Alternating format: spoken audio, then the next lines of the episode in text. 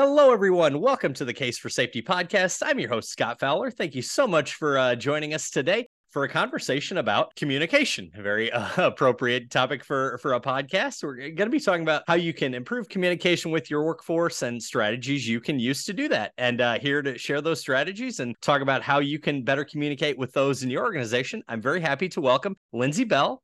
Lindsay is a certified safety professional and human performance manager at Air Products. Lindsay, great to have you on the show. Thank you so much for being here. Great. It's good to be here, Scott. Let's jump in now. First things first. Uh, before we kind of get into the strategies, I wanted to start off with you know why this is such an important topic for safety professionals. You know why communication and along with that comprehension, you know, is so important to creating a safer workplace. Yeah, well, you know, communication without comprehension is kind of futile. Um, it's you're just kind of spinning the wheel there.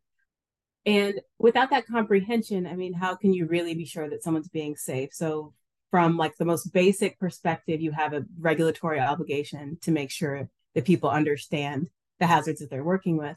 But then also, just from a culture perspective and wanting to be world class, communication is really the building block of what that world class safety culture looks like.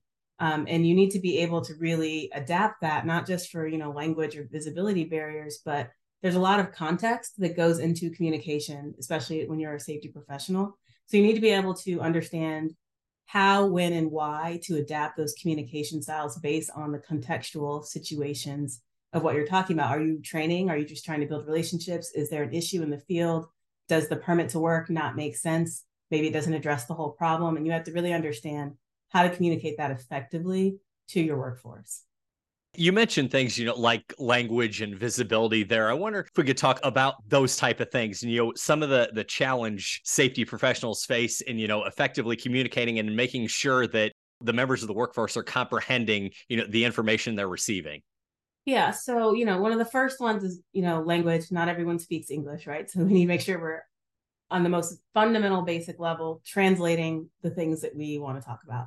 Um, when we talk about visibility barriers. You know, not everyone has 2020 vision. I definitely don't. So can people see it? Can they read it? Even just from a, is the font big enough? I've seen so many things where I'm like, I can't read that, you know, or it's, you know, is the person colorblind? You know, are you working with systems, for example, um, I had an employee in the past that was colorblind, but not red green. It was more of like a brown purple issue. And a lot of the software we were using had a lot of things in like brown or things that weren't bold enough and he couldn't pick up on them. And this guy is a mechanic, so he needs to be able to read these schematics.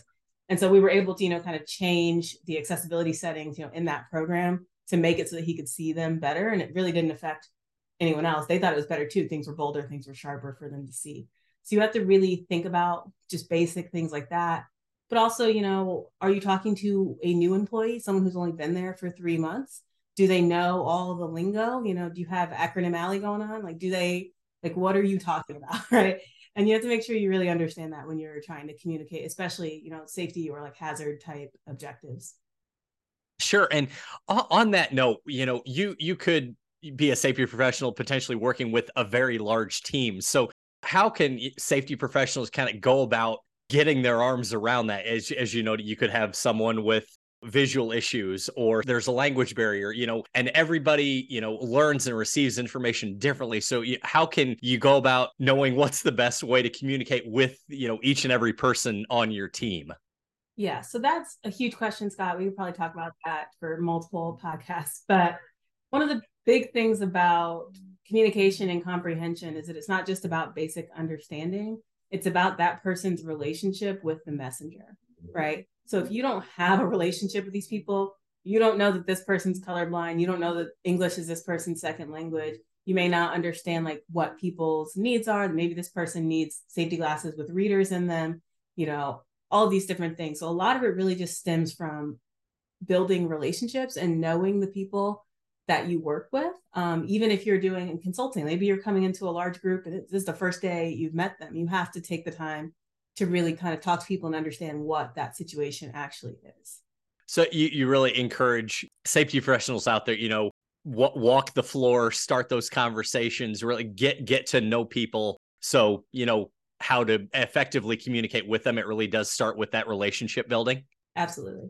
You've mentioned a few of them there, but you know, w- when you think about the different techniques for you know different people in your organization addressing different types of things you know what are some techniques you found to be successful in in communicating with your workforce? I think one of the big one is to listen more than you speak right? You know i'm a human performance manager and in that we say context drives behavior and is always true 100% of the time. You need to understand the context before you can really do anything else. So having that listening going on but also understanding the difference between impact and intention. I think a lot of times communication is misunderstood in the gap between impact and intention. So those misunderstandings, they can affect our personal lives and our workplace experiences. And a lot of the time it's a result of this sort of assumption that we make based on your own perception, right? Based on that person's tone or how they're looking at you or their body language.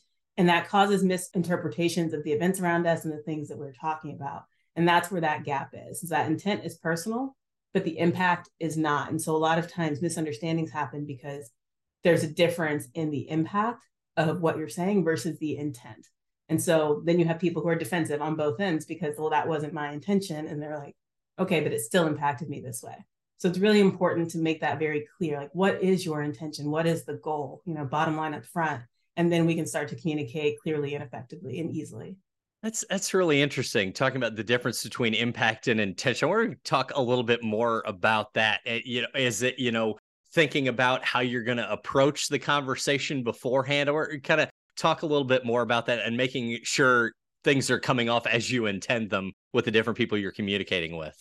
Sure, and that can happen in a myriad of ways and situations, right? It could be something as simple as you're doing a training class and you're up there and maybe you're talking kind of like a know-it-all and the people think you're being condescending and they're just not going to receive anything that you're saying right? So you have to think about your tone how you answer people's questions how you encourage questions to be asked. Um, other scenarios like if you're doing a root cause analysis you know is this about blame or is it about accountability right? And how does the employee know the difference? How does the employee know that you're not trying to get them in trouble that you really are just trying to solve a problem that you're on their side? So it really is probably the next most important thing after being in a language that the person understands is what is your impact? Are you on the same page about what the intention was and how this employee is perceiving you? So some of it has to do with body language and tone of voice, right? Are you yelling? Are you speaking aggressively for no reason? Are you taking things too lightly? Like they have a very serious safety concern and you're sitting there giggling and smiling, right? You have to really think about how these things come off. You know, people say that most communication is nonverbal. So you have to think about those things as well. Sure. And I imagine along those same lines that empathy is is a big part of that as well, especially what you talk about like root cause analysis and something like that, trying to put yourself in a person's shoes to understand where they're coming from so, you know, you can best uh, address whatever it is that's happened and best communicate with them. Yeah, that's a huge one. Saying something like the employee turned the wrong valve versus the valve on the left was turned instead of the valve on the right, right? There's a big difference between you did this wrong and the wrong valve was turned. On, the other side of that, along with you know communicating with your your frontline workers, what have you found you kind of be effective in you know communicating with with executives and and th- things like that when you know you're trying to you know push safety initiatives through whatever it might be. Are there certain techniques you found to be effective on you know that side of of the the safety equation and you know achieving things you're looking to achieve? Yes i found with executives they're really big on numbers and charts and you should have a slide deck ready. And even if it's just you know a positive propaganda campaign that you're trying to get out you know you really have to give them the numbers to back up what it is that you want to do and why. Okay i want to bring in this training program this training program helps people recognize and avoid high risk situations. We want to do that because, you know, the last 13 incidents we've had, nine of them had to do with the employee not recognizing the hazard. So we need some hazard prevention. In those nine events, we had this many injuries. It cost us this much in workers' comp. If we can prevent that by using this program, this is how much money we save, right? Dollars, dollars and cents, right? And then you can start talking about, you know, the touchy feely, you know, lives changed, people being able to apply these topics at home type situation. But they really want to know, you know, from the P&L standpoint, how is this going to help our company? You, you talked about training there, and that's some I've always been interested in. When you know, say you're you're going to be giving a training to a large group, for instance, and I mean, and maybe this goes back to, you know, that one on one communication conversations, learning how people best learn. Cause you know okay you're you're going to give a presentation to to 50 people on this hazard and you know knowing how best to communicate with a, a, larger group so to speak. You know some people are more familiar with technology than others you know language barriers are the things we've talked about. So you know in in that kind of a, a training setting you know how how do you know how best to you know deliver that training so you get the desired results there's a couple of things i like to do with larger groups um, just because a lot of times you're walking into a room and i don't know the group especially in the role i have now you know it impacts 10,000 people right? So i'm often talking to or giving a presentation to people i've never met. So when you're giving like a longer or like larger group presentation there's a couple of things i like to do. Um, one of them is to always have support materials. There there's always some sort of a learning guide or a participant guide that has not only the activities that we're doing in the class, but also supplemental information, right? So they may not always get a copy of the slide deck, but any key points or key takeaways or important things that you want them to know, they have written down so they can digest it at their own pace. They can refer to it later. I know for people like me, I really can't stand when a trainer is up there and they're like talking to me about for example, a fall protection system. And they're like flying in parts of the system one by one and telling you about them, but I can't see the whole system. So I'm like, well, what does that have to do with the other thing? This makes no sense to me. Right? I have to see the whole picture or I'm just not going to get it. And that's just how I learn. For some people, that's great.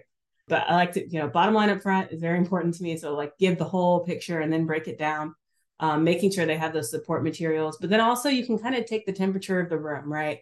So if it's a live presentation, you know, you can try doing kind of the live polls, you know, throw a QR code up, let them use their phone to, you know, answer the questions, see how that works, see if they're receptive to it or if they're just checking their email. Because you might want to move to a different uh, situation. You might want to just ask people to raise their hands, like, are you, you know, team A or team B? Asking people for their perspectives, um, especially when you have groups of people who are more experienced or the training is something like ladder safety where we do it every year. We've heard it 30 times. You know, how do I make that better? So asking for their participation, if you can bring in, you know, guides, for example, like ladder safety. Um, one of the last times I did that training, you know, had an A-frame ladder. And the task was we're going to change a light bulb, right? How do, how do we change this light bulb safely? I asked for some volunteers. They kind of brainstormed a little bit they did it and then i asked the class you know is that how you would have done it is that how you would have done a jsa on this task right so then we get to have some jsa practice we learn about ladder safety and we get some good participation I like that example, and I'm always curious. Again, everybody learns differently, but have you found that that hands-on, engaged training has been more effective as opposed to, uh, as you mentioned, you know, somebody going up and reading off a PowerPoint presentation or just you know talking for an hour? That it really does help to you know, okay, we're going to actually get up on the ladder and do some hands on training so they get the visualization of that to, you know, really keep them involved and engaged in the training? I think most of the time it really depends on the topic of the training because oftentimes if your training is a soft topic, you know, like ethics, you know, oh, I, what do I bring in to talk to you about that, right? So you have to kind of shift from those like hands on, like okay, I have a switch gear, let's lock it out, to okay, maybe we'll get in groups. Here are the topics. Here's some scenarios. Or, you know, in that participant guide, right? I've given you a scenario. We've got four players here. Okay, let's, you'll be this person, you'll be this person. Let's read it out and let's discuss what happened, right? Something just to keep them engaged. You mentioned guides and things of that nature. You know, what, what are, you know, some of those other kind of tools that safety professionals can use to to improve their communication you know especially in, in, that case you know something that people can have you know have with them after the training is over to reference uh, you know going back to you know that comprehension and retention to make sure that information stays with them. So i love like one pagers or like wallet cards for certain topics. If you really just you know i have four key points and i want you to know them you can put that in a wallet card and they can have it with them. Or you can make a one pager that really summarizes what you're talking about. You can do an infographic. You can use tools like Canva, and you can kind of make these highly stylized, highly visual versions of your presentation. Because some people just want to see it in a different way. Um, it does take a little effort on your part to do all that. But in addition to those type things, um, really kind of creating those working groups and conversations. So even if, let's say you're in a virtual training, you have 50 people, you can still use breakout groups, right? You can still have those small group discussions by putting them in breakout rooms. You can still use polls. There's all kinds of like native tools within, you know, Skype, Zoom, Teams that you can use. I really think one of the most important things in virtual training is keeping people within the platform that you're in. Because once you start sending them to links, you're just sending them to the rest of the internet and people get distracted, right? So using those types of tools, you can also do like oftentimes we have to send out like a safety blast or like a safety alert, like there was an incident or that something was recalled and it's just kind of a one page, hey, you need to know this. One of the things I think is really great is to narrate those, right? So give a human voice to it. Don't just send a flat presentation. Um, you can also put in a little video of yourself.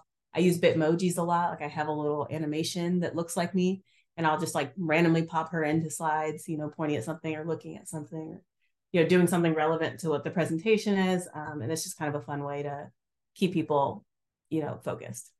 I'm I'm glad you mentioned the the virtual training there. I know it's become such a big part of our world over the past few years. How have you found ways to make sure that people are staying engaged? Is it, you know, posing questions in in a chat or things like that to make sure that, you know, people are engaged in in the training and as well as, you know, comprehending what they're receiving and able to ask questions if they have them?